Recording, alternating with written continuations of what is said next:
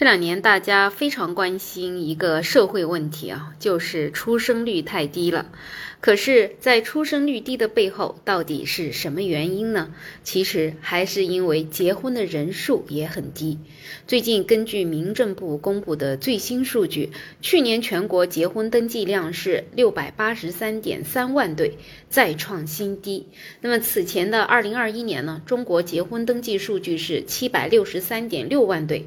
就这个数字已经创下了民政部自一九八六年以来公布结婚数据的历史新低，所以去年的这个数据并不会太让人意外。其实我们国家的结婚数据从二零一四年开始就逐年下降，在二零一三年的时候是一千三百四十六点九三万对，到了二零一九年跌破了一千万对大关。到二零二一年的时候，又跌破了八百万对。二零二二年全国结婚的登记比上一年又减少了八十点三万对，下降了大概是百分之十点五。那么与二零一三年最高峰相比来看的话，九年以来我们国家的结婚人数下降了百分之四十九点三，下降幅度接近了一半。年轻人为什么越来越不爱结婚呢？光明日报客户端也对此做了一个分析。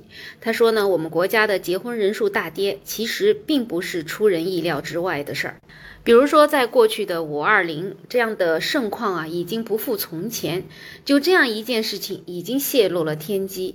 对于九零后、九五后这个新的婚育主体，相比上一代人，他们本身数量就相对减少。另外，受教育年限呢普遍增加叠加，再加上整个就业难度加大，让不少人主动或者被动就推迟了婚育。除了光明日报的分析，现实生活中的网友们又是怎么想的呢？有一些网友就说啊，他们刚出社会的时候，其实也没有那么抗拒婚姻的。后来呢，因为买房、子女教育和生存，就给劝退了。学历焦虑啊，工资焦虑、购房焦虑、年龄焦虑等等，扛不住就干脆从源头掐断了。才发现还有放弃这个办法。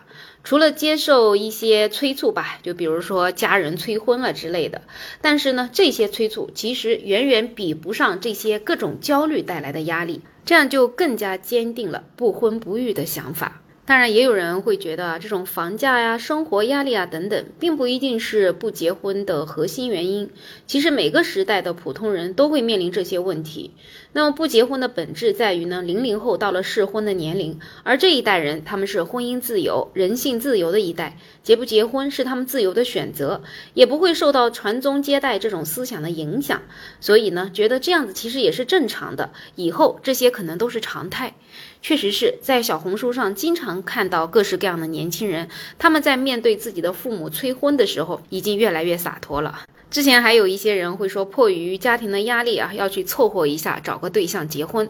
但是现在呢，越来越多的年轻人只是把这样的家长催婚的行为给他暴露出来，可是呢，自己却是仍然不为所动，因为他们觉得结不结婚纯属是自己的个人事情。总之呢，总结一下，大家不结婚的原因，第一呢，可能是生活压力太大了，工作稳定性不强，收入呢也不高。第二呢，现在大家对结婚的要求高，就算是在农村好了，普普通通的家庭结婚不花个几十万都觉得不正常。第三呢，当然是养娃的成本太高了，而且整个家庭鸡毛蒜皮的事情也太多，这种家长里短把很多人都折磨得不成人形了。第四呢，婚姻带来的正向回报并没有满足大家的期待。说实话，在婚姻里相处这件事情实在是太难了，所以也就导致了第五个原因，婚姻的不确定性太高了。当你一腔热血的投入到婚姻生活中去之后啊，发现原来婚姻给你带来的问题。比你一个人生活要难多了。那么不结婚到底有什么坏处呢？我想，其实大家也分析了很多啊，特别是各式各样的专家。其实就拿最近不太理想的房地产事业来说吧，其实年轻人不爱结婚的话，那么对于房地产事业的发展，其实是一个很大的打击。因为你建了房子，就是希望有人能够结婚、生小孩、上学、二胎置换等等。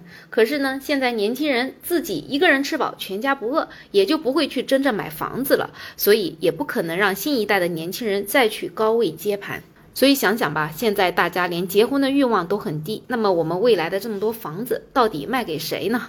所以啊，对于这个后果，我想如果手里有房子的人啊，赶紧能够卖还是卖了吧。未来房价想要再像以前那样子升值，能够让你挣钱，估计不太可能发生了。当然，对于年轻人不生孩子这件事情，怎么来讲呢？只能说尊重吧。好了，本期话题就聊这么多，欢迎在评论区留言，也欢迎订阅、点赞、收藏我的专辑。没有想法，也可以加入我的听友群，在绿色的软件上搜拼音“没有想法”，再加上二零二零，我是梅乐，我们下期再见。